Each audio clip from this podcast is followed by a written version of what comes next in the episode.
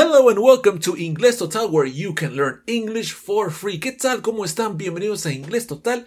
Hoy tenemos una nueva lección en nuestro curso de vocabulario. Recuerden que nuestros cursos y clases son gratis y están disponibles en inglestotal.com y también en inglesaudio.com donde usted puede participar por WhatsApp. Como dije, los cursos son gratis y también nos pueden encontrar en Spotify. Pero quiero anunciar que hemos empezado grupos por Zoom, en donde sí hay un costo, pero es un costo mínimo para que usted pueda también tener una clase conmigo. Así que si estás interesado en clases grupales, comunícate conmigo a contacto arroba inglestotal.com o también al número signo de más 51 99774613. Pero sin más preámbulos, vamos a empezar esta lección de vocabulario. Today is lesson number 86. Yes, we have 86 lessons in our vocabulary section. Tenemos ya 86 con estas lecciones en nuestro curso de vocabulario. Pero hoy tenemos la segunda lección que también es la lección 86, pero es la segunda en nuestra serie que llamamos expresiones idiomáticas de uso cotidiano, que en inglés llamamos idioms for everyday use. Y en este caso vamos a ver idioms from food, las expresiones idiomáticas que provienen de la comida, las más comunes, las más comunes, ¿ok? Así que, ¿qué cosa es una expresión idiomática? Bueno, es una frase o expresión cuyo significado no puede entenderse a partir de los significados ordinarios de las palabras que contiene. Por ejemplo, get off my back significa palabra por palabra, salte de mi espalda, pero esto como expresión quiere decir deja de molestarme. Eso es un idiom y lo vamos a aprender siempre en contexto. ¿Cómo así? Voy a hacer una lectura en este caso. Eh, primero, eh, voy a hacer una lectura, como dije, acerca de una persona que compra un carro, que al parecer es una ganga, pero va a traer muchos problemas, ya van a ver. Y después vamos a unir los idioms que encontramos con sus significados que también he puesto. Recuerden que esta clase viene con una clase escrita que la pueden encontrar en inglestotal.com. Van a la parte superior y van a la sección de vocabulario y buscan la, la, lección 86. Pero si no, presta atención. Si estás escuchándome en Spotify, iTunes, TuneIn, Stitcher, presta atención y sigue esta historia que comienza así. The used car I bought for $500 was a lemon. My friend said I was nuts to believe the baloney the seller gave. The seller said that the car was like new, with only 15,000 kilometers on it. She said she was selling it for peanuts. Starting the engine was a piece of cake. I just turned the key and no problem. However, soon I was in a pickle. The brakes didn't work. I had a problem. The owner of the car I hit went bananas. Oh no, I had an accident. When he saw the damage to the front of his car. And now I have to pay him $2,000 to repair his car. But my friend, Ninda, was a peach. She, uh, she took my car to the garbage dump so that I didn't have to see it again. Ok, tenemos muchas frases y seguramente hay muchos que dicen, pero ¿qué ha hablado el profesor? Y es por las diferentes frases idiomáticas que hay.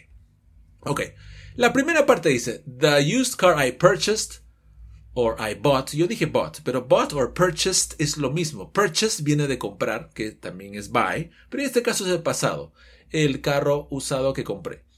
For $500 was a lemon. Lemon es un limón, así que no se puede entender si lo compraste eh, por eh, el carro usado que compré por 500 dólares fue un limón. No, necesitas tener un significado. ¿Y cuál es? Bueno, después de la lectura pueden ver de la 1 a la 8. Quiero que pongan pausa y que intenten eh, ver con qué corresponde. Ahora, si siguen esta clase escrita, las frases o expresiones idiomáticas están en negrita, así que pueden intentar unirlas. Si no, simplemente sigan el audio. A lemon, ¿qué cosa puede ser? Bueno, en este caso vamos a ver... Mmm, ok, it's number six. Something that does not work. Usually an electrical appliance or mechanical item. Cuando decimos que algo es un limón, que no tiene nada que ver con la traducción literal al español, pero solamente para que tenga una idea, it was a lemon es una cosa eléctrica un dispositivo eléctrico por lo general o algo mecánico que no funciona, entonces it was a lemon. Oh, I bought a radio and it was a lemon. O sea, no funciona. No tiene nada que ver con un limón, ¿verdad? Por eso es que aprendemos las frases y expresiones idiomáticas. Ok. Okay, let's continue. My friend said I was nuts. ¿Qué cosa quiere decir I was nuts? Well, nuts viene de nueces. Estuve nueces, no tiene nada que ver, por eso son expresiones idiomáticas. Nuts como adjetivo quiere decir que estabas hecho un loco, estabas molestísimo. Did you go to the to the party alone? Are you nuts? ¿Fuiste a esa fiesta solo? ¿Estás loco? ¿Verdad? Did you buy that that uh, guitar? It was too expensive. Are you nuts? Estás loco. Eso quiere decir estás nueces, pero no tiene nada que ver con nueces, por eso es una frase idiomática que justamente va con el verbo to be. I am nuts, he is nuts, you are nuts. ¿Ok? My friends said I was nuts. O sea, mis amigos me dijeron que estaba un loco, estaba hecho un loco, estaba loco. To believe the baloney the seller gave. ¿Qué cosa significa baloney? Es la número 3. Nonsense. ¿Qué cosas son nonsense? Pamplinas. Tonterías. ¿Ok? O sea, my friend said I was nuts. Mis amigos me dijeron que estaba loco. To believe the baloney the seller gave. Para creer las tonterías que el vendedor me dio. Eso quiere decir baloney. Ahora, baloney es una especie de jamón en inglés. ¿Ok? Ok. The seller said that the car was like new. El que me vendía, el vendedor, me dijo que el carro estaba como, como nuevo. With only 15,000 uh, kilometers on it, con solamente 15,000 kilómetros, she said she was really selling it for peanuts. O sea, lo estaba vendiendo por, por maní. ¿Qué es esto? Profesor, ¿qué pasa? ¿Por qué por maní? Nueces, ¿qué es esto? Bueno, when you do something for peanuts, eso quiere decir que lo haces por una muy pequeña cantidad de dinero. Por ejemplo, uh, I gave a class for peanuts. Yo di una clase por casi nada. En vez de decir very cheap, digo peanuts. For peanuts. ¿Ok? Muy bien. Cuando tú haces algo a un precio casi regalado, for peanuts. Por eso también viene de eh, el nuts viene de nueces y peanuts viene de maní. Por eso es que dije que esta clase se trataba de expresiones idiomáticas que vienen de la comida. Ok, segundo y último párrafo. Starting the engine was a piece of cake. Uy, como, como, como amo esta frase. Está en la boca de todos eh, los nativos. Piece of cake es un pedazo de torta, pero no, perdón, es un pedazo de cake, ¿verdad?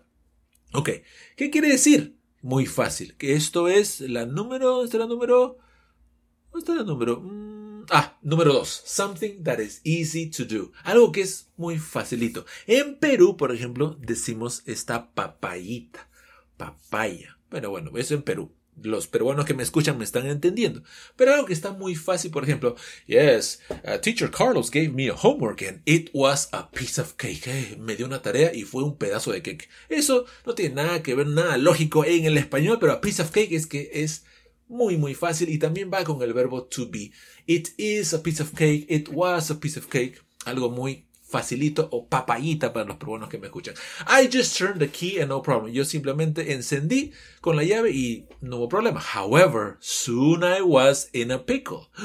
Pero muy pronto estaba en un pickle, ¿ok?